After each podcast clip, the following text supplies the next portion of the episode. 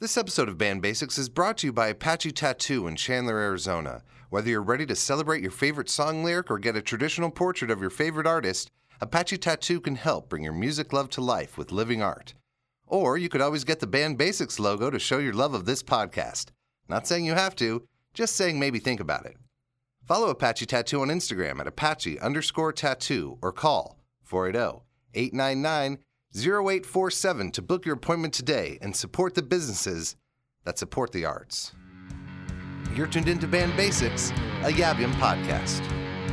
Our guest today is Mike Zimmerlich, founder of 8020 Records. Mike, thank you so much for joining us here on this episode of Band Basics. Oh, my pleasure. It's uh, great to have you down. It's been a minute since uh, I've done one of these, so thanks again for um, helping me uh, get back on track here. We've actually had a few conversations in the past couple months, and um, I'm glad to get some of these maybe down in uh, an actual recorded capacity because uh, I think they've been pretty good, talking about all sorts of things. So I'd like to delve into some of those today. First and foremost, I guess I just want to ask why start 8020 Records? Wow, that's a very long story. So, uh, the short version of it was I knew I wanted to be an entrepreneur since I was 18 years old. Okay. So, uh, we had a thing in high school called Market Day. Oh, okay. And uh, I went to Desert Mountain High School up in North Scottsdale. All right. And so what we did was we had to come up with an idea for a product and we had to sell it to our fellow classmates Oh, okay. in the hallways. And so we came up with a yearbook DVD. This was back in like 2003. So this was Yeah. like DVDs were a thing. And so we decided that okay, uh, it was a good friend of mine. We decided to create this uh, DVD of different kinds of footage. We actually made a contract and negotiated with the TV station from the high school to put it in there. Okay. So we did all these these things, and we ended up selling them, and we sold about I don't know four to six copies. It didn't do well.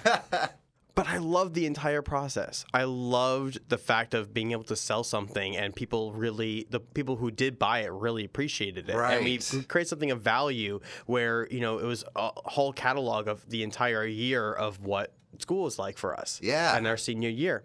So when I graduated high school, I went to ASU, and uh, my good friend went to U of A, and we just got along so well. So I told him I said I really wanted to do something else. So I had two notebooks. I had one on the side of just class notes, and then another book on all business ideas. And so I would come up with an idea. I would take out my notebook and I just write them down. I would have pages and pages of different notes, and so I had a couple of ideas, and the first one I came across was uh, an idea for a website where we would host our own internet radio stations, and people can upload their music for free and just tell us what genre they wanted uh, to be under, and it would put automatically be put into rotation. Wow. So this was like right when Pandora and Last FM got Okay. like really popular. So it took us about two years because I was a full time student and I was working 26 hours a week in technical support, and my buddy was uh, studying at U of A, so he was a full time student down there. So literally, is during the weekends when we had some time, we had nothing else going on. So it took us about two years to build the site just to get like a beta version out. Wow. And uh, so we did. And even just by word of mouth, we did really well. I mean, we had about 3,000 unique visitors per month, and that was just Solid. letting letting people know that it existed. So we were pretty happy about it, but we realized that there was not much difference between us and, you know, the big boys like Okay. Pandora or Last FM. So we're deciding what to do next. And uh, funny enough, actually, while this was all going on, my buddy got an internship at Microsoft in Seattle. Wow. So he asked me if I wanted to just go up to Seattle for the summer with a whole bunch of other friends of ours, and I said sure. So we went up to Seattle, and while we were there, we were going back and forth on what to do next with our project, and he just blurted out at one point saying, "Why don't we start a record label?" And I said, "Sure." Okay. I don't know how it works, but okay, we'll do it. And I said, but if we're going to do this, I want I want to give as much back as possible. Uh, This was right around the time when the RIAA was suing everyone left and right, and this is like the the uh, late 2000s. So it was right around that time, and a lot of articles were coming out on labels that were mistreating their artists. And um, you know, fortunately, I don't feel that's the the um, the normalcy, if you will. It's more of the exception to the rule, but still, there was a lot of negative uh, negative reactions to artists. uh, I mean, to labels on how they interacted with their artists. So I said, "What if we gave eighty percent back?" And he looked at me and said, "You're absolutely insane." and he thought about it for a second and said, "I love the idea. Let's do it." That's really awesome. And that actually kind of leads me to my next question. How did you choose the name? Which I guess you just sort of answered. Yeah, and funny though, it, we we actually went through a whole bunch of other names first. I don't remember them, and honestly, they were all awful names, bad, bad, bad, bad names. So we said, okay, uh, you know, we went back and forth. I, I kept on giving him names, and he kept on just shooting down. And I'm the optimist, and he's the pessimist. Okay, yes. So he would keep on shooting them down, and I got frustrated. I told him, I said, "Well, come up with your own idea for a change." And so he looked at me and he said, "Well." You know, the whole point is giving 80% back, right? And I said, yeah. He goes, why don't we just call it 8020 Records? And it was like that light bulb moment. I was like, yep, that's the name. Yeah, And, and we just stuck with it. I mean, it's it's uh, it's it does exactly what it does. It's it's like catchy, but it's also very informative. I mean, it says it all in the name. I feel like. It is, and you know it's funny because you know we've been around now for 11 years, and that was our original philosophy was the fact of giving 80% back. But it was not just about giving 80% back to artists. It was about che- treating artists fairly and with respect, and making sure that. Uh, that they're getting compensated, you know, well for their music. That was always the con- concept behind 80/20 Records. It wasn't just about giving 80% back. It was making a statement Right, about right. treating artists in a certain way. And then even that concept evolved where, um, to get nerdy for a second, you know about the Pareto principle? No. Okay. So the Pareto principle is this whole concept of the, or it's also called the 80 20 rule, is another name for it. Hey, that sounds familiar. Yeah, right? so I was learning right before I started 80 20 Records about this whole concept. And basically, it has a number of factors, but in business, they found that on average, that you know, for example, 80% of what you make come from comes from 20% of your customers. Uh, 80% of your uh, 20% of your work yields 80% of results. Huh. Okay. So it, it made me start thinking about wow this is this is insane that you know not everything is created equally, and it's really starts delving deeper into what we do well and what we not do well and things like that. They also found in nature too. They found that uh, twenty percent of uh, pea pods create eight percent of peas. It's like all these wild things about this ratio. And n- these days you'll hear like 90-10 or 91-9. Like there's a variations on it, but it's the same. It's basically the same thing, same concept, which is that the majority of something usually comes from the mino- minority of something else. Wow. Yes. Yes. And you, as you were saying, you had just recently learned of this right before starting the label. Yeah, funny is after I went to college for business, I found out about this afterwards. So, but I was I was reading some sort of article about it and it just blew my mind. And I just thought like the, that whole concept, it just completely changed my way of thinking and how to do things more efficiently. Well, I, I feel like it was very conciliatory with what you ended up doing and, and f- founding with the 80-20 Records. If that was that within recent, if if both of those events happened recently within one another, maybe they didn't. Maybe there's a couple years between. Yeah, it was like I'm trying to remember when I first found out about this thing, but it was it was probably about a couple of months or maybe about a year at most. Oh, okay. Between then and when I started the label, and uh, yeah, it was just one of those things where it was that fascination of the whole 80-20 rule, and then also the concept of giving as much back to artists as humanly possible. So for me, it was just I just connected the dots and Right. and said, okay, well, let's. That, that's why I came up with the 80%. It wasn't necessarily arbitrary. It was because of the 80 20 rule that I said, let's, Okay, let's, let's see if we can make that happen. And you had that concept first before you even had the name, and then sort of the name was just dropped as like, oh, well, yeah, this makes the most sense. Exactly. Wow, that's really cool. Well, um, before I, I get further into questions about the label, because I do have more, um, I- I'm just curious uh, if you have any musical training yourself, or do you play any instruments or sing or anything like that? Yes, uh, in the past, I don't play as much as as I uh, used to, but I I learned piano when I was about five years old. Okay. So my parents both were they went to school like they, they were both in band. That's actually how they met was in band. Oh wow, yeah. So my father played the trumpet and my mother played the clarinet. My aunt and uncle are music teachers. So Oh, wow. m- you know, music was a very big part of my life since the very beginning. definitely. So when I was, you know, just kindergarten, first grade, I was starting taking private piano lessons. Okay. And being trained classically, and did that until. Uh, actually, until I moved from New York to Phoenix, I'd been doing that for ten. Was playing piano for ten years, and then while I was in grade school, when you had to go in band, obviously I had to pick some sort of instrument, either band or orchestra.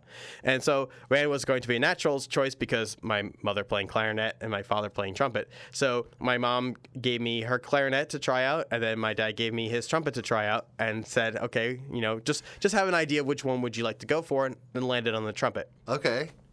And then when I was in high school, I became that that was my thing is, is trumpet. So anything that I could do playing trumpet in school, I did. So marching band, I was a huge marching band nerd. Okay. I was in jazz bands. I was in all the jazz competitions, Oh, all those nice. kinds of things. So I was really into that scene back then, and uh, so all those different th- types of things I was in, and also was uh, being. Uh, uh, jazz trained by a uh, pro jazz player, Wow. trumpet player too. So uh, did that for about about 15 years Oh, as that's well. All through college, I was doing uh, jazz trumpet. I, I just I could be wrong here, but I have a feeling that it helps to be in the mind of the musicians that you're working with, being a musician yourself, as opposed to maybe many people that own or run labels that have no training in that field. Yeah, Or maybe it doesn't come into effect at all. You know, it's, it's funny that you mentioned that because I was thinking that myself because nowadays I don't really get to play much music anymore.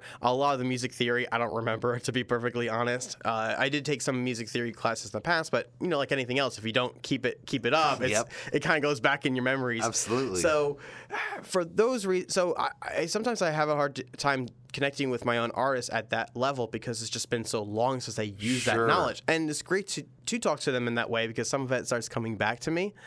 So I would say that I don't think it's a necessity, but it does help you understand. You know, for example, what I did was when I started 8020 Records, at that time I was still taking private lessons for trumpet, but I, there was no outlet for me to really play trumpet anymore or any outlet that I wanted to be in. So I decided, okay, well, you know, I've always been curious about the guitar, so I started taking some guitar lessons. Oh, so cool. that that's this way I can connect with artists in that way. And I did that for about a year or so. I never really got pick up. I could do bar chords and things like that, but that was that was about it. But it was great because then I could understand from that perspective from an artist. Since a lot of artists I work with play guitar, I can at least understand to some degree about what it takes to play that instrument. Right. And it gave me a new appreciation for them um, in that way. So that, I think that would be the biggest thing is the appreciation of the craft itself. Because being a musician, I know how hard it is to to practice, to rehearse, and how hard it is to work, and how and how nerve wracking it is to have a performance, and um, how much it means to have support behind that. Right. Yeah. Especially when they're in sort of the depths or throngs of creativity. Like, I don't know. It the uh, the ability to generate, you know, songs just and and as on a on a serious professional le- level, like when you're signed to a label. I just I feel like. Yeah, there, that's there's definitely some pressure there. Oh, it is. In fact, at one point, I tried to do my own songwriting just so I understood that. I wrote one song. It was the worst thing possible. I don't even remember what it was, but I said, okay, that's definitely not my thing. Like, definitely, I'm going to leave it to them to do the songwriting. I, I respect them for doing that, but I learned very quickly I'm definitely not a songwriter. That is awesome.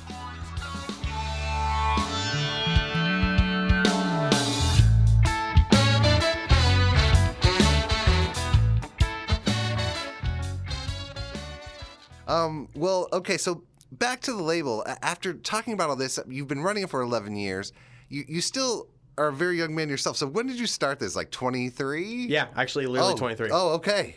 That's awesome. So you started a label at 23. You what, what did you how, what did you start with? Like what what were some of the first things you you started doing? So what I did was I bought two books I found on Amazon. One was called Record Label Marketing, and another one was called Music Law. And like that was literally my criteria for finding the books. Hey, good place to start. Good place to start, right? I should know about the law behind it and the legals, and then I should also understand how to market it. So I bought those two text uh, books. Uh, went through the music law book from start to finish, so I could understand it. And then for the record label marketing, I went through it and went, okay, those things make sense. These things don't make sense anymore because a lot of you know they were talking about like retail and how retail works. I'm like, no, this would make because Right. this is like right when you know iTunes and even Spotify was now coming about. So I said, nope, I'm not going to deal with retail. That's just crazy. And I said, and then there were some other things in there. I said, nope, I'm not going to do that either because I can't do it, or you know, I just don't you know think that that works for today. So I literally started writing my own rules as I was reading the book, Hey, and I said these these make sense, these don't make sense, or I can't do these, so I'm going to figure something else out. And uh, in the book, one of the books had a sample uh, contract, so I printed that contract out. Found a friend of mine who did electronic music, and I told him, I said, "Hey, I have no idea what I'm doing, but here's a sample contract, and I'll help you figure out how to get it onto iTunes." And he goes, "Okay," nice. and that was how I signed my first artist. That's so cool. And and now you're up to how many artists? Uh, currently on the roster or in in its history? I guess both if you happen to know both numbers. Uh, so currently on the roster is 10, which is the largest we've ever had. On average, we would have anywhere between three to five. So this is the largest we've ever had our roster to be. yeah. And uh, total, uh, geez, that's a good question. I think we're up to, I think we're just past the 20 mark, actually. So we've Oh, wow, represented over the past 11 years over 20 artists. And are you representing them in different ways? Do certain artists sign on for different things, or do you offer this just the same? How does how does that process really work? Yeah, and that, that also changed a lot over the years. So now what we do is we actually have three different divisions because we discovered in the past we did so much work for an artist, which we love to do. I'm the kind of person that is very hands on, and if something just needs to get done, I just do it. Sure, Which, yes. Which is in many ways great because I just I I don't let any boundaries prevent things from happening. But the same token, I got myself into a lot of trouble that way because I would way overextend myself. So I decided, okay, I went back to the drawing board and I literally wrote down every single thing we've done for artists, and I realized there's just no way we can keep this up. Uh, just you know, from even from our team, there's just so much that, that we're doing, and it, we're not we're actually doing a disservice to the artists because we're trying to do so much, we're not being effective in those areas. Right. Okay. So that's when we came up with three different divisions. So we have the label side, which the boil down to the basics literally means we represent the music. So we represent the music in helping out with distribution, uh, fulfillment. So for you know distributing CDs, we take care of that. Uh, a lot of the logistical end on the back end we'll handle. Of course, we'll also help out with promotion too, uh, depending upon what that is. Gotcha. But uh, a lot of it is just, just giving that back end support for an artist, so they don't have to worry or think about those things that we've done for 11 years. Yeah. Uh, so that's the label side. For the management then we have a management division now. And that represents the artist's overall career. So that means we help them out with finding different opportunities, whether it's uh, getting a specific kind of show or developing some sort of partnership, anything along those lines. It's a very broad area, but basically what we do is we find opportunities for the artist. We negotiate on behalf of the artist. So if we're looking at different kinds of contracts, making sure that the contracts are fair, um, you know, if we're asking for any kind of money, whatever, whatever that exchange is, we help out with the artist and figuring those things out. Um, also, finding ways of getting them different sources of revenue, or even ways of saving them money too. So, finding like a we can you know work with this particular company, we get a discount this way, or maybe we can barter here, whatever the case is, to help them save money too. So, it's a very broad aspect of it, but that's the main areas that we focus on for management. And then the third division, which we uh, released not too long ago, is coaching. So a lot of people, uh, when they submit to us, we that's when I started 8020, I wanted to help out as many artists as possible. So uh, we, you know, as long as we liked the music and we liked the people behind the music, that usually was the main criteria for wanting to work with them. Right. But you know, as we continue to progress, we realize that unfortunately that's not enough, especially for representation. We really need an artist to be at a certain point for it to make sense to represent them, and that's that's benefit for not just you know looking out for us. That's looking out for the artists too. If we're if we're representing them, but they don't have what we need to get these results to them, you know, we're not helping any of us out. So we had to be very honest about with ourselves about what artists need to do on their end for them to be ready for representation Right. from us. yes. So, but I still wanted to help out artists. So that's why we decided to create coaching.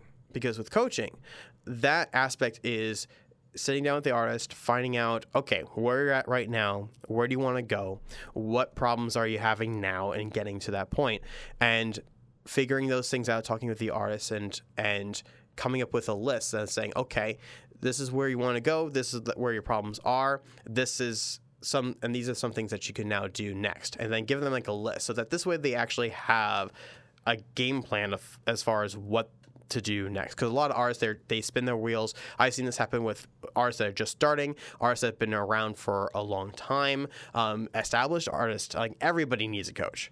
Right, everybody right, needs right. a coach. So they just it's great to have that outside perspective of what's going on.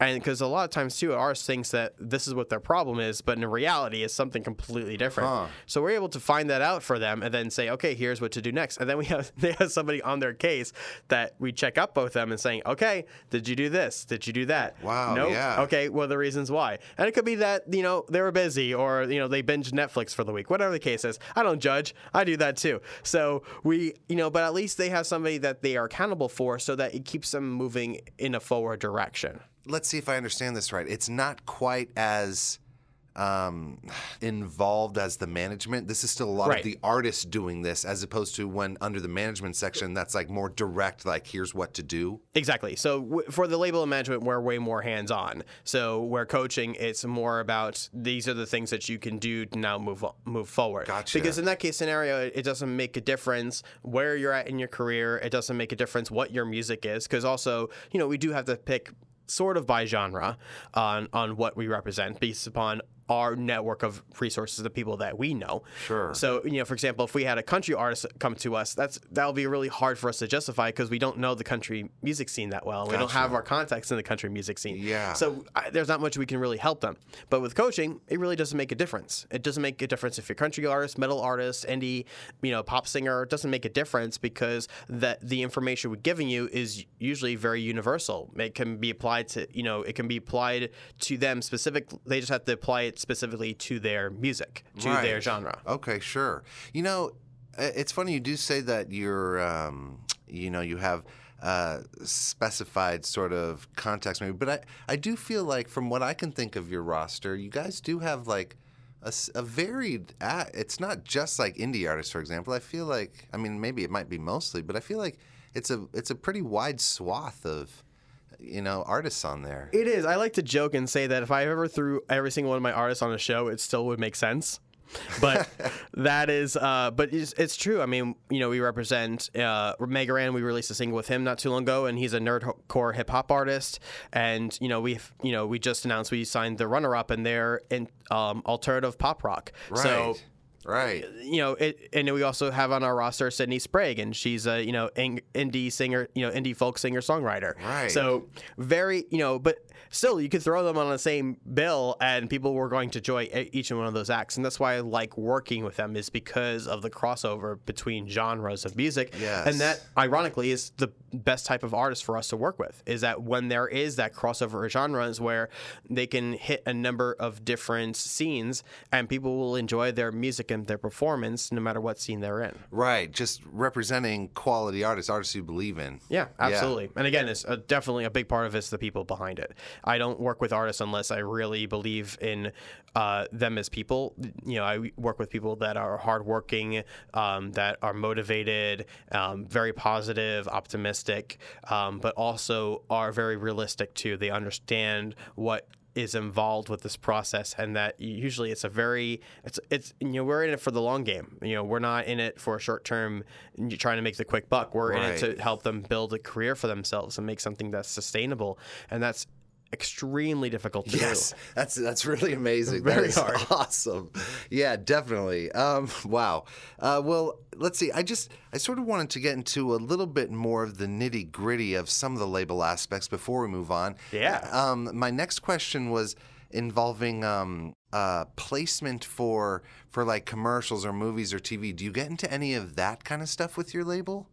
Yes, we we're we're looking into it more right now. The I've done a lot of homework into this for many, many years. And what I discovered is unless you have a large catalog, it really is very challenging to get any kind of placement. So usually what we'll do right now is work with different publishers. And our catalog right now is relatively small. I mean, even though we represent 10 artists, you know, if you want to really reach out to music supervisors, which uh, for anybody who doesn't know, music supervisor is the one who makes a lot of the decisions of what gets into television and film. They work Oh, okay. directly with the directors Gotcha. and so forth. You always see that in the credits. The music Yeah, you super- see yeah, music uh-huh, supervisor. So their job is to f- is to hunt and find the music, and so the director says, "I'm looking for this type of mood or this type of thing." Or a lot of time they'll say, "Is like I want to, you know, have this Be- Beatles song." Well, a Beatles song can, you know, it could be like 50k, 100k, 200k, a million, whatever the case is, to get that song licensed. So they don't usually don't have that kind of budget for the film, so they go and find songs that are similar Right. to that that get the point across that would be a fraction of the cost. Yes. That's how the game works. But the thing is, if a music supervisor, it's people have to understand when it, especially when it comes to music supervisors, but in the music industry in general, it's a very much a trust business, meaning that you have to build your reputation and you have to have that reputation that you are a reliable person. And if you're not, very few people- are going to want to work with you. And especially it's true with music supervisors. Music supervisors have zero time for anything. They're constantly being bombarded on every angle. So you have to make sure that you have all your T's crossed, all your I's dotted, and everything is in the right place so that you cause them no issues whatsoever. Yeah, because they could just easily move right on. Not only move right on, but music fu- supervisors talk to each other, and if you're a problem, they'll talk to the other supervisor and say, "Don't deal with Oh, people." Hollywood and you, you and you literally get blacklisted. Yeah. So it, that's why I do this very carefully, and I do this very much with respect. And I've talked to a number of music supervisors myself to understand how it works, and I talk to a lot of music publishers because honestly, I would rather work with a music publisher that has those relationships in place. That so this way I can say, hey, if you like anything in our catalog, let us know, and we'll work directly with you and will and so this way you represent the music for this type of placement. So that this way it's an extra layer of protection Right. for not only for ourselves but for our own artists and the likelihood of it's not even just about getting placed but also making money from it too. I mean you know if i said hey use our music for free sure we'll get a bunch of placement in all these different areas but it can be very lucrative for artists to get placed into television and film. So we are very careful about who we work with in that area Right, I can imagine so after hearing about all that. Yeah. wow. Uh, well, I, I was just very curious about something like that, and just curious as to what it takes, because it seems like um, it seems like that could be a a very lucrative um, thing about running a label is being able to get those placements, um, not just for the artist but for the label as well. I think it helps everyone. So It does, and we, we do have some of our artists. Are, we found publishers for them. Um, we've also had um, some success in placement. We've had um, some placement in commercials in the past, as well as some indie films that reach out to us for usage for our, cool. for our music too. So nothing huge, like nothing to write home about. But that's you know a, the, ones that get those major placements are because they are working with publishers and uh, that have those connections and have the you know uh, case in point one of the ones that in town that does a fantastic job is Fervor Records. And um, they're one of the most uh, uh, respected labels, uh, not just in town but just in general out there. They're amazing people. The the uh, the owners behind it and just their entire team is just amazing, amazing people, and they do a fantastic job with placement. But they've been doing it for a long time, a very very long time, so that they built those relationships and they built their catalog to the point where they're able to get these type of placements. Right, and their catalog is bigger. Uh, way- It's- way bigger. Right, Yeah. right, gotcha. Which is, is as we're learning, is uh, it comes comes into a factor when when when dealing with these music supervisors. That's that's great. Thank you so much for for expounding on some of that because I've been very interested in, in a lot of that, and I I'm, I could only think some of the listeners might be as well.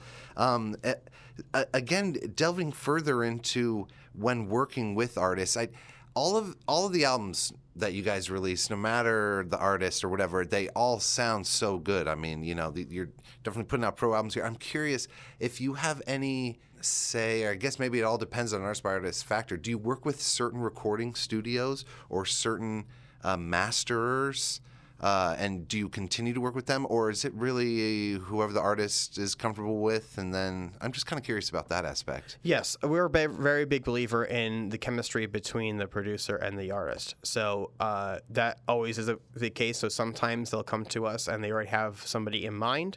Sometimes they come to us and the recording's already done, and sometimes they have absolutely no idea who to work with.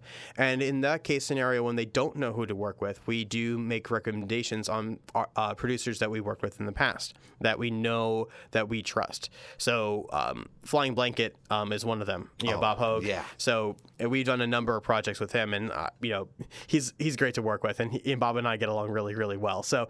He, you know, be- I Can't know go wrong there. no, you can't go wrong there. And he does a spectacular job. Uh, I get along with him so well, so I know I trust him. I know that he's going to treat the artist well. I know he's going to get everything done on time for when I need it on my end. So I don't have to worry about an artist if they decide to, to work with him. So we always make those recommendations. But at the end of the day, you know, if if they're not vibing with Bob or they you don't think that he's the best one for the project, that's totally fine. Number one thing is that the artist has to be comfortable with the producer because they have to trust the producer with this with their recordings. Right. So uh, yeah, we do have a number of producers and and um, and you mentioned even mastering too. So we know a number of people that we can at least rec- recommend. Yeah. And we can talk to. But yeah, at the end of the day, I I let the artist make that decision. Right, and uh, which ultimately I, I would have guessed that, but I do like the idea of you know giving your albums a consistent sort of a quality of sound that you know will be there. Yeah, and that that's always the thing. We always with with every, any artist that we work with, whether they have the recordings done already before they work with us or not, it has to be at a certain quality, and that that is something that we can't really. You know, we can't avoid. I mean, we have to make sure that you know if it's going to be out there, a it has to sell. I mean, for all of our sakes, but b like we want to be something that we're all proud of. And again, that that's a very, I can't tell you how many times I get submissions and the recordings are just not there, and it's always heartbreaking for me to tell the artist that it's just the recordings aren't there. Right. I don't, I don't want it to, you know, to sugarcoat the issue, but the same token, you know, I know how much work an artist puts into it and how much money that they put into it too. And to tell them it's not up to par for what we need, you know, I, I, I always feel so bad when I have to make that kind of a uh, response back to an uh, to an artist. Well, believe me, as you're since you're talking to someone who does that four days a week with like hundred songs a day, I know exactly what you mean. I mean, wow, it it gets really tough sometimes because you know they're all putting their their heart and soul into this, and then you're just, gosh, you just hear so much music that and yeah, exactly. And at what point does does the line cross where even if it's a I think something has to be really, really, really special and good when the re- the recording quality isn't there, but yet the song still grabs you. That yeah, that's a very much a rarity. That happened happened a couple times maybe, and usually I'll give some sort of words of encouragement and so forth to them, and I'll try to at least help them out in some way, saying, "Hey, look it like the song's there, but you need to you know Right. save up money, put into you know go into the studio, re-record the song, whatever the case is. Right. So, Remix, master, remix, do yeah, something with uh-huh. it. Um, so you know, sometimes they do it, sometimes they don't. But yeah, I mean that has happened a couple of times where it's like that. But it, I know it was a funny thing too. Is I'm just thinking about it. Is that um, because I've received so many submissions over the years too. At this point, is that I also look for. It's not just the recordings themselves, and, and that's the thing. It's like if they were just very nice and open and honest and reaching out to me and you know, they actually took the time to look into what 8020 Records is about and who we represent. You know, I'll try to help them out in some way. You know, I'll try to give them, you know, some pointers or whatever the case is. Because, you know, at the very, that's the very least I can do, especially if they took the time and really felt like we would be a good fit for them.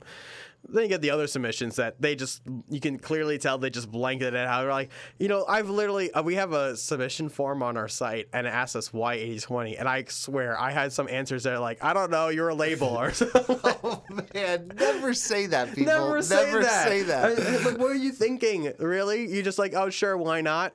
And, you know, t- uh, trust me, that does, not only does not that not work, but it's such a huge turnoff that chances are, even if you you know try to submit again, or you know, we find that you w- wor- doing something else, chances are we're not going to work with you because if you didn't take the time to actually look into us and see what we do, uh, Yeah. that's just going to be a bad relationship. And I, I'd say that goes for every label, every blog, every single Everything, thing radio, podcast, you name it. If you don't do your homework and you're just like blanking, uh, you know, just I like to call it the shotgun approach, which is just blasting Yeah, everybody and right. hoping that works. Sometimes it works, but honestly, uh, for me, it's a huge turn off. It, I, Right. I, I mean, you know, we've been both doing this for so long. We know when when artists are doing that, and you know, or or their representation does that too, which is even worse.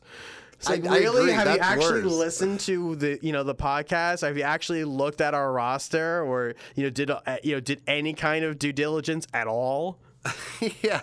Um, well, I did want to briefly ask then, though, that you do take open submissions through your website. Sometimes we actually turn it off. Recently, we Oh, just, okay, okay. So we we, we, we, we we turn it on and off. Uh, it depends on how much we have to deal with. Um, right now, we have so many uh, releases coming out in the next three months that literally, I mean, there's some submissions I haven't responded to that submitted to us like a month or two ago, and I, I feel bad for that. And usually, I try to be on top of that as much as possible. But when it comes to that point where we're just getting too much coming in and we have too much going on internally, I just have to flip the switch and say, okay, I can't take any right now. Absolutely. So it really just depends upon what we have.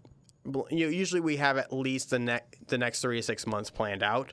So if we know that after six months we don't have too much going on and we're wrapping up a lot of things we have going on currently with artists, sometimes we'll open up submissions again Okay. um, for people. So I mean, let's put it this way: you know, if you know, if the right artist comes along the way, we're not going to necessarily say no. But at the same token, too, uh, you know, just for the respect of the artist, I don't want to have submissions open when I can't even promise I can give a response right now. Right. So- uh, especially now, as you've said, you're at the largest you've ever been. Yeah, it's the largest we've ever been. I mean, we have so much, so much coming out in the next couple of months. I mean, I, we've never been this active when it comes to releases before, ever. Wow, cool. Well, that actually kind of leads me into the next question I, I wanted to ask you, which was um, how do you go about promoting shows? I believe, have you done like 80 20 record showcases in the past? We have, in fact, one we do a couple of shows uh, a year. Depends on what it is, but the one that we do every year is called the Guilty Pleasure Show.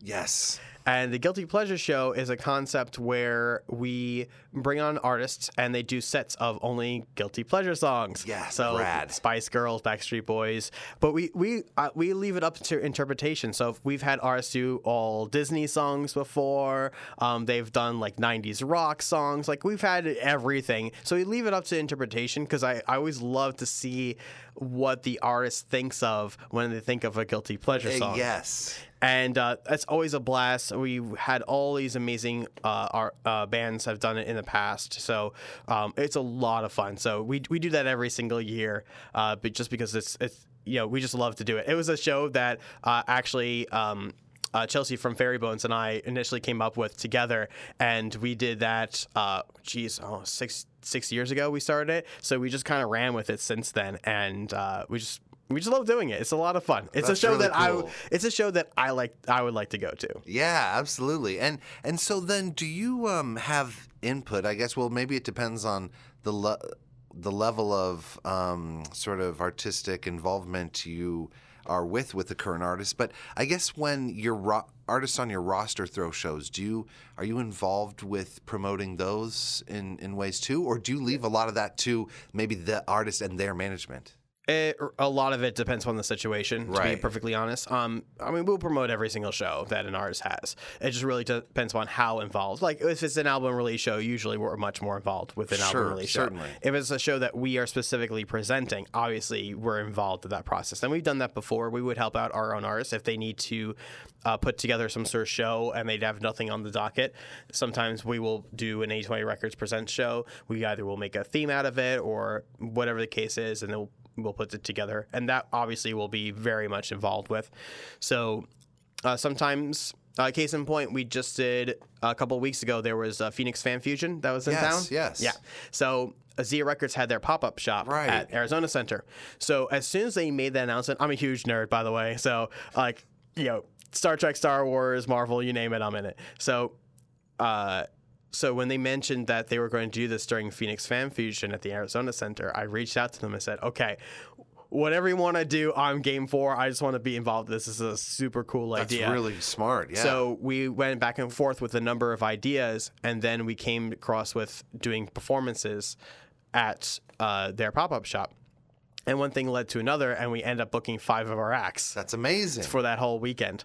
So it was fantastic. We called it the 8020 Records Takeover, and Azia promoted it, we promoted it, and everyone had a blast. Like it was just a fantastic time. So, uh, so we, we worked with them directly on putting that whole thing together. And that was a benefit for us because, you know, it got, you know, not only recognition for the label itself, but also it helped out uh, five of our artists because we were able to get them all on the bill and be able to perform during Phoenix Fan, Fan yeah, which, Fusion. which I'm sure they had no complaints about. you No, know? everyone had a great time. It, was, Right. it was a lot of fun. that is so cool.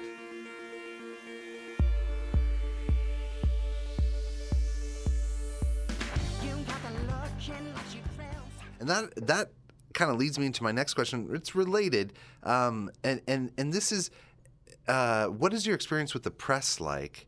And uh, do you have positive experiences with them? And and how do you go about contacting the press these days for these album release shows, for new albums, for for anything? That's a good question. I love this question because of the fact of what uh, of YabYum especially, and you know honestly, I, I go back and forth with press these days, and I think it's a it's a big struggle of of understanding what the you know of both what the press needs as well as what we need from the press as well, and. Uh, and obviously, especially with this day and age, the relevancy of press. Right. And uh, because these days, because music is so accessible, if I say, "Hey, go check out this band," I don't necessarily have to read an article about it. I can Right. just go online and just Yeah. you know find the artist on Spotify and make my own decision if I like the artist or not. However, at the same token, we you know artists need need to have some sort of credibility. If we say an artist is amazing, that you know. It, we're representing them. Of course, Right. we're going to say the artist is amazing. right. We, you know, it helps when we have a third party um, that is giving us uh, a, an unbiased perspective on that artist and talking about the artist and what they like and what they don't like about them. Because that's the other thing too, is that we want articles that are going to be honest.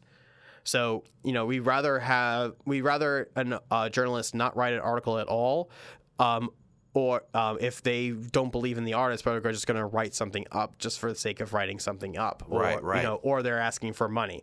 So, Oof, which that- is oh man. yeah, I would love to talk to you about that one. Yeah, please, So please do. I mean, I'm very much against that because I wanted to make sure that if I'm working with a journalist, it has to be something credible. And I understand, especially these days, because journalists are, are most of the time are doing this out of passion.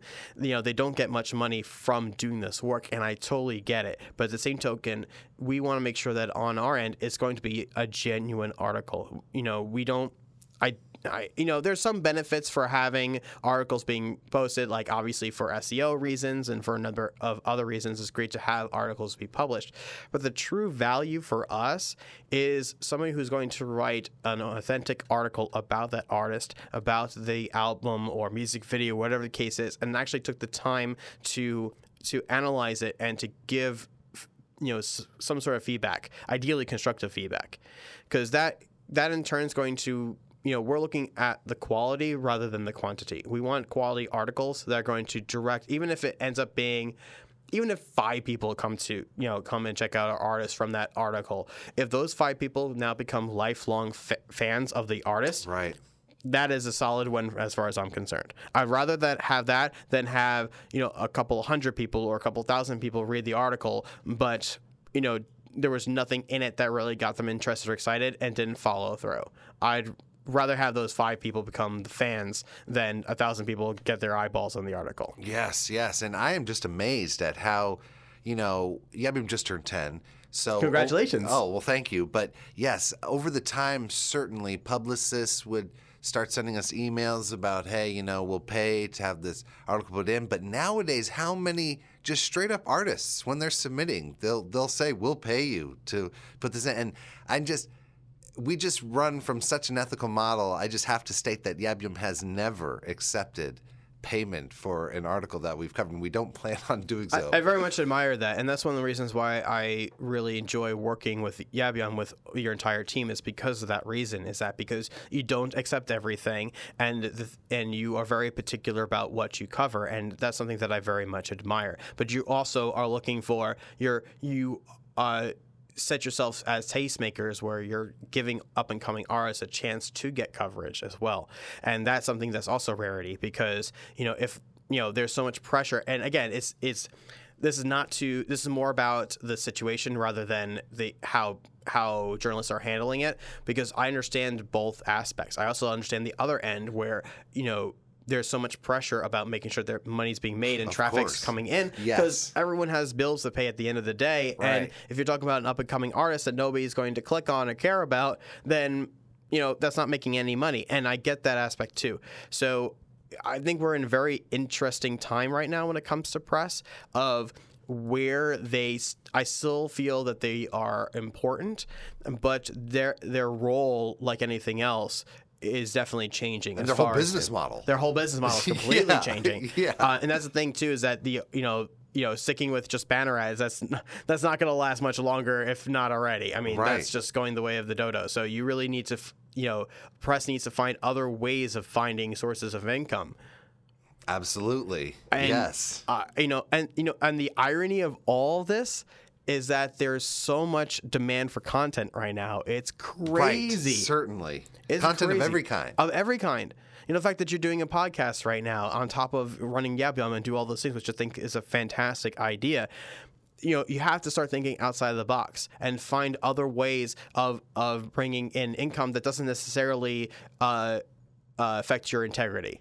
Right, absolutely. That's a great way to state that, and and it leads me to ask you because I wanted to ask you about your new podcast. The last time we talked, you had mentioned to me that you're starting a new podcast, so I want to find Yeah. out more about this. What what's it called? When's it coming out, or is it out? It's not out yet. Okay. So we just landed on the name. Uh, so it's going to be called the 80-20 Show. Oh, hey, Wow, big surprise, right? can't go wrong with that though. yeah, so it's called the 80-20 Show, and it's going to be a number of different things, but it's going to be a combination of interviews. So we're going to interview our own artists. We are going to interview other colleagues in the industry. So of course, we'd love to have you come on our Oh, podcast. oh, okay, sure, great. So, and it's going to be mostly based upon the music industry, but it's going to be a lot of you know in- things that are about stories of people's past, how they got into music, as well as uh, things related to business in general. So, I'm going to have other people uh, come in and we'll just talk strictly straight up business thing tactics and yeah. ideas. Um, we're going to talk about uh, you know. I'll, it will be a lot of different things, but definitely going to be a lot about different people's stories and how and what they, their experiences are like. That hopefully the audience will enjoy. And then on top of that too, it'll be I've done a lot of speaking engagements, um, both large and small. So I've recorded a number of them, so I'm going to release those as well. Oh, cool, Because cool. I feel like that can be a lot of useful information for Absolutely. people uh, in the music industry too.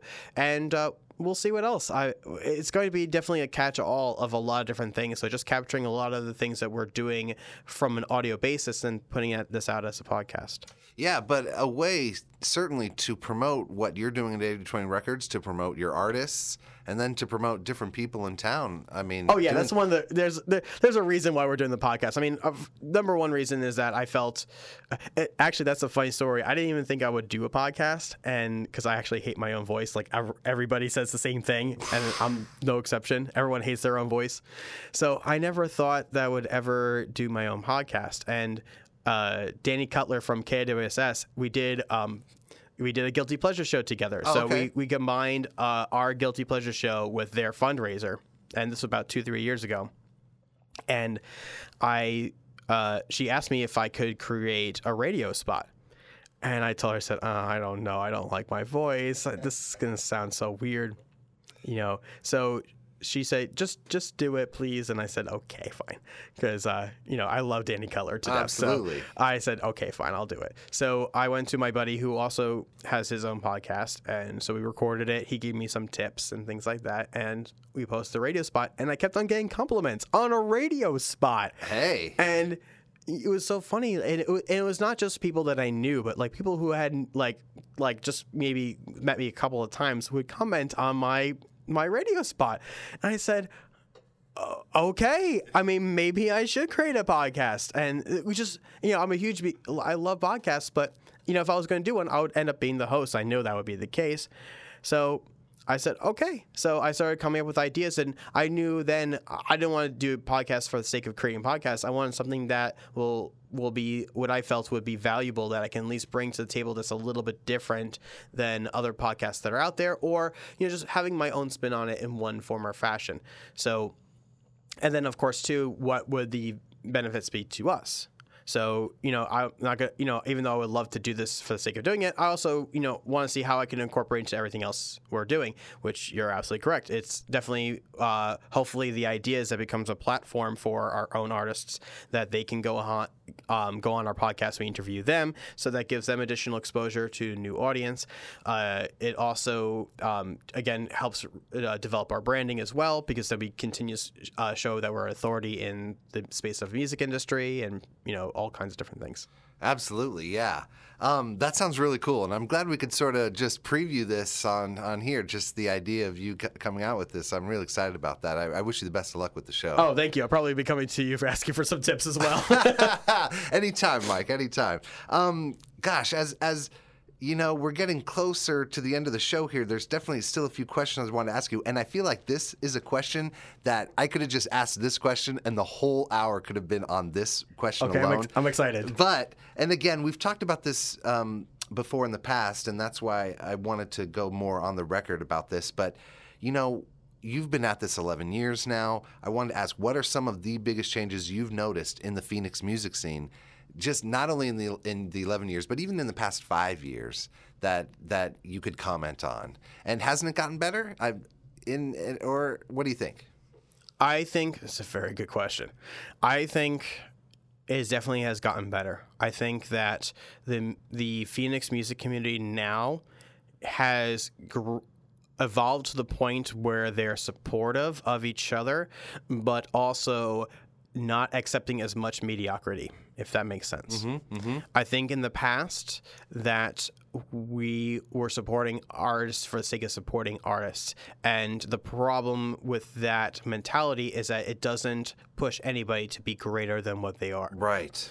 And nowadays, I feel like that everyone is, you know, the music scene as a whole, I'll put it that way, and the music scene as a whole is not only supportive, but also is engaging and becoming better artists, better musicians, and not just within our own town, but then also expanding on a national level. And I feel that is so important. I feel like, you know, a lot of artists feel that it's one way or another. They either are local or they're national. And I see it in a very different way. I see it in that it's a combination of the two.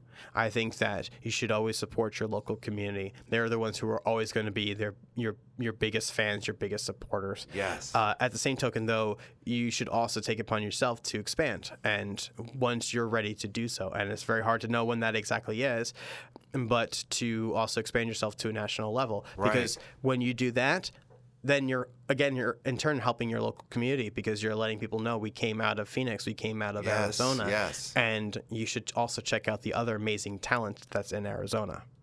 Yeah, which and I definitely feel there are multiple acts on your roster doing exactly that. Well, thank you. Absolutely, and um, I, I can only see more of that happening in the future. I definitely feel like um, you and your team are definitely doing the best that you can at promoting. You know, like, hey, here are great Phoenix artists coming out of here, but you know, should be and are getting national recognition, even international recognition. You know, let's be honest. No, I mean that, that's the thing is we always look at both angles. I mean that you know we talked about before working with Zia Records, but then we also work, you know do other things too. We did a showcase uh, a number of years ago for CMJ when CMJ was still a thing. So we we com- uh, collaborated with a number of different companies, um, including Orange Amplifiers, to do a showcase at Oh, CMJ. that's awesome. We we go every year to the NAMM convention and we build amazing relationships with companies over uh, over at NAMM. We go to South by Southwest. So we go all over the U.S. and, like you said, all over the world to uh, to get our artists more opportunities and for them to be uh, to for other people to be aware of them, not just within Arizona itself. And again, it has nothing against Arizona. Is that that's just necessary to grow. Right, right. Yeah, you know, kind of going back to the the question I, I asked, I I feel like Phoenix itself, the actual Phoenix city proper, has just grown so much better as far as being a supportive music scene. Absolutely. Honest, to be perfectly honest, a, lot of it has to do with uh, stateside and Charlie Levy. Yeah. I think when. Crescent Ballroom opened up, that completely changed the ball game. Yep. It I agree. It's like a changed marker in time of like how you can see a difference. Yep. If you think about it, before Crescent Ballroom, most of downtown Phoenix by six, seven o'clock at night was a ghost town. The the tumbleweeds literally rolling through the Literally rolled. I remember those days. I would go down to downtown Phoenix for whatever reason, and unless there was some show happening in the arena or there was a, a baseball game, nobody was downtown. It was literally nobody was downtown. But as soon as Crescent opened up, people started going down there for, for evening shows. And then other businesses started cropping up. Other restaurants started cropping up. Other restaurants there were starting to be uh, open later because that's the other problem too. You go down there, you want to grab a bite to eat. They're all closed at six, seven o'clock because nobody Right. was down there. Right. So now you had other restaurants staying open until 8, 9, 10, 11 o'clock or past then. And then, um, especially when Valley Bar opened up, that was a big changer too. Right, right. Um, you know, then you uh, Copper Blues was a was a big Oh, influence, and Stand Up. Live Yeah. when those opened up, and they were within years of each other Right. of them opening up. Yep. So as soon as that happened, you started seeing that nightlife being built in downtown Phoenix area, and now that's where everyone goes. Yeah, absolutely. You know, I gotta, I gotta give credit to Cooperstown, who was always a gig, a, a, spot for gigs, and you could eat there. But I definitely feel like that place was based off of again, like arena crowds, like getting. They made mainly got their audience. I feel like from a lot of the crowd that found out about it by going to these other sporting events. I I've mean, done yeah, I've done a couple of shows at Cooperstown, and that was the biggest challenge. It was ironically, even though the location is downtown, because of where it is downtown, Right. you're really only getting people who are coming from the games. Yeah. So if not, the the parking there is really tough. Right. Mm-hmm. So a lot of people don't want to deal with the parking down there. So. Uh, that I found was a, a very big challenge in doing any kind of shows at Cooperstown for those reasons. Where you know the other locations, Valley Crescent, Van Buren, uh, any of the ones downtown area, usually can find parking fairly easily, and that's that's Yes. a big deal. Like people, it really is. like people are gonna ask those questions, like how easy it is to park. Do I have to pay $10, $20 to park? right. You know, those are questions. Like, so if you if it's very easy to park and it's very affordable or free to park, that's you know that makes it a lot easier for people to come out to shows. Absolutely, I completely agree with you. And and I believe our light rail is always getting better, even though there's you know a lot of controversy right now as it heads south on Central. But every time the light rail goes somewhere, it's always super controversial. Yep. I, I I do feel like that has helped the downtown eh, all every aspect of downtown Phoenix grow, um, but uh, it certainly has to have helped these venues as well. Hundred percent agree. And on, to be perfectly honest, I don't know too much about uh, both sides of the controversy. I'm overall a big believer in in having. Uh, well done public transportation. And what I mean by well done, meaning that it's efficient, it's reliable, and it's safe. So if you know, as long as the city of Phoenix is doing that, which I think they are doing with the light rail, at least from what I've seen, I think that only helps our city. Right. Yeah. You and you've lived here since 2000. 2000. Okay, and I moved in 01. Oh, wow. Yeah. Oh, Yeah, so we've definitely seen this place grow and change over time. I remember when I was just before I moved down here, I, I kept on visiting here, and the 101 was being built. yeah, So- of course. Yeah, yeah, So- yeah, absolutely. Yeah, so it, we've seen a lot of changes in this town. a lot. Oh, absolutely. Um, you know, okay, so one of the final questions I like to ask each of the guests I've had on this show um, is this one. And is running 8020 Records, is this your day job, quote unquote? Yeah, it is now. That's amazing. Uh, what people don't realize or may not know is that bef- for the longest time, I mean, we've been around for 11 years, but out of those 11 years, about four, uh, about seven years of that was part time. Right. So the majority of the existence of 8020 Records was uh, mostly uh, a side business, side uh, side job for myself. Um, and I decided to do that way because I knew how different we were going to have our model be in comparison to other labels, and there's so much risk that's involved with it. So I made sure that I kept my full time job, and I was very fortunate. My full time job uh, was very f- flexible as far as where I can work and what I can do, and uh, so it gave me a lot of opportunities to do as much as I could.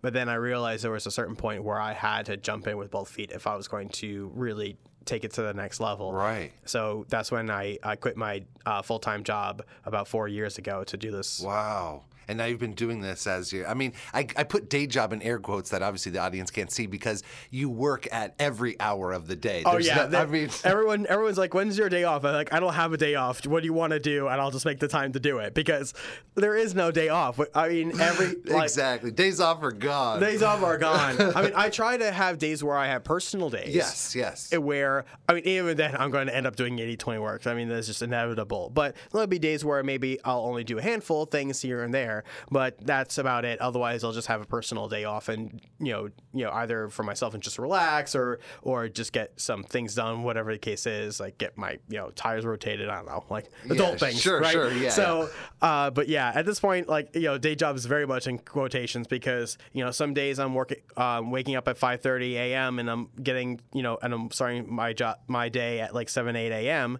Or other days I'm not waking up until like 9 10 a.m. But that's also because I have a show that I'm going to in the evening, and I know I'm going to be up until like Right. 12 a.m. 1 a.m. doing the sh- you know working the show. Absolutely, absolutely. Okay, well that's really amazing, uh, and I'm super, super just awed by that. That that's great. Great to hear. Thank you. Um, uh, this sort of leads me into um, what do you absolutely love about running 80-20, and where do you think you can improve as you go forward with the label? No question about it, it's the people. And when I mean by people, I mean every everybody that I work with, my the artists that we represent, uh, my team, uh, the uh, colleagues that I have in the you know the Phoenix music scene, the uh, colleagues that I have um, with other companies, um, uh, other people that are in the industry. It's amazing to see all these different walks of life and people's different perspectives. And uh, the more that I get into it, the more people that I find that are genuinely just good people that genuinely just want to see others succeed. And I find that actually the higher up that I go, the people who are very prominent in the music industry on a national, international level is more the case.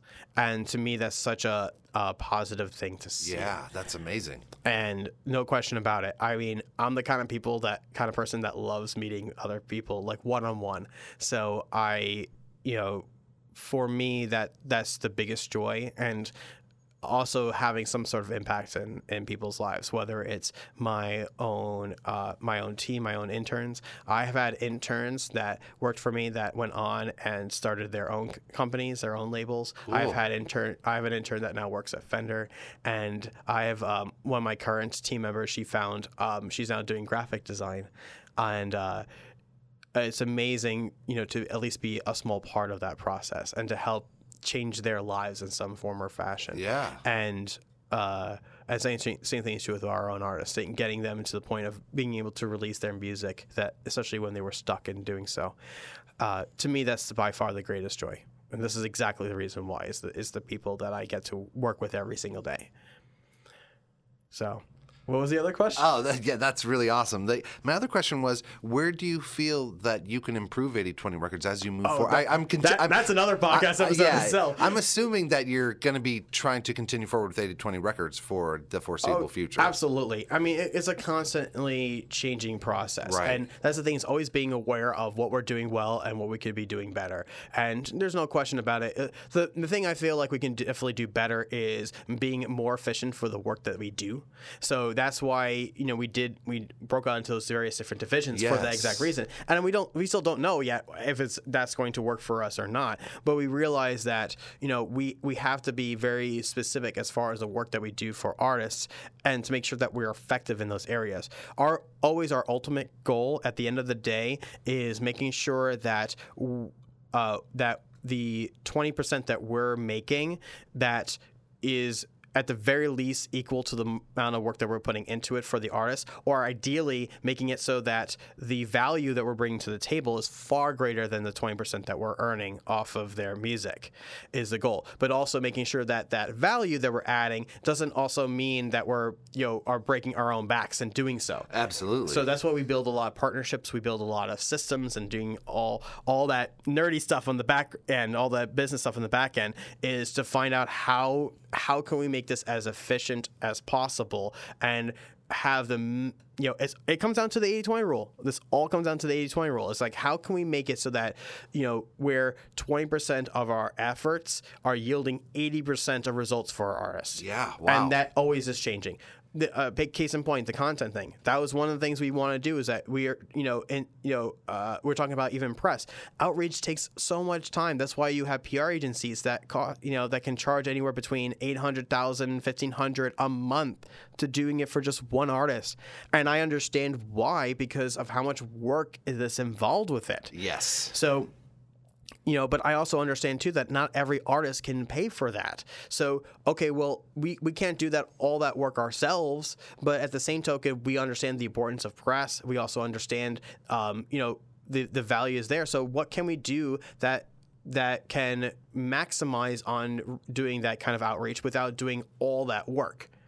So, those are the things that we're always trying to figure out and trying to get better at ourselves. That's awesome. Yeah, absolutely. Well, um, here it is. The final question I have for you is what's next in the works for you and 8020 Records? Could you tell us about some of the albums coming out or shows coming out or just Yeah. e- even more generally speaking, maybe where you plan on taking things? Absolutely. I mean, uh, so obviously we have the podcast that we're trying to come out. Uh, don't know when yet. We're still in the early stages. I'm hoping August, Okay. but that's a very big hope. You know how long it takes. I do. To, I to stay to it. certainly So do. We're, we're we're on a good track. So I'm I'm hoping by August, maybe September, to get it launched. Well, stay tuned for that, everyone. So uh, as far as our art is concerned, we have. Uh, so the runner-up, which is one of our newest artists, they're releasing a single uh, next Friday. Uh, well, actually, depending on when this podcast gets released, it would Oh, be yes. so um, we have. So I'll put it this way. So we have a single coming out rec- uh, for the runner-up. They also have an album release show on June 29th. I think that's a Saturday. I believe Right? it is, yes. Okay, I'm looking at my trying to. Okay, cool. Yep, it is. So uh, on June 29th at the Valley Bar, and that's with the uh, Paper Foxes as well as the Hourglass Oh, Cats. cool. So That'll be a gonna great show. That's gonna be an awesome show. So we have that coming up. Um, we have a new music video coming out soon for Break the Robot called Life Goes On. Yes. So that's coming out as well. We have uh, Sydney Sprague. We just released one of her singles recently, and she's coming out with her new EP soon. So we have that, and she's going to have a new music video coming out soon too. Excellent. We have uh, we just announced Promise to Myself recently, and they are going to be releasing new music in the next couple of months, so probably towards the end of the year. What else we have going on? Oh, Boy, geez. yeah, that's great. Uh, we got a lot of stuff going Yeah. on, and uh, and some things probably when this podcast comes out will have already uh, be announced too. So we have uh, every single one of our artists is having something in the works. and where do you recommend folks go to keep up to date with on that? Facebook, Instagram, Twitter? All three. We're on all three of the platforms. So uh, just do eight. Usually, most of them are eight zero two zero records because the slash make, messes up things. So- Sure, So, yeah. if you just do eight zero two zero records, you'll find us on Twitter, Instagram, as well as Facebook. Or you can do 8020records.com, and all of our stuff is up on there too. Okay, great. That is awesome. Well, Mike Zimmerlich, thank you so much again for coming down and getting this Band Basics podcast going again. Good. I'm glad to be out there. yeah, yeah. Um, I sure did learn a lot of info. I hope all you listeners did as well because uh, Mike expounded upon a lot of great subjects. So, yeah, thank you so much. Well, thank you. Um, thanks for listening to this installment of Band Basics, and thank you to our production partners at YabYum Music and Arts. Our theme music was composed by JJC&V. And thank you to Apache Tattoo in Chandler for sponsoring this episode. For all your tattoo needs, Brandon at Apache Tattoo is here to help bring your ideas to life. See you on the next one.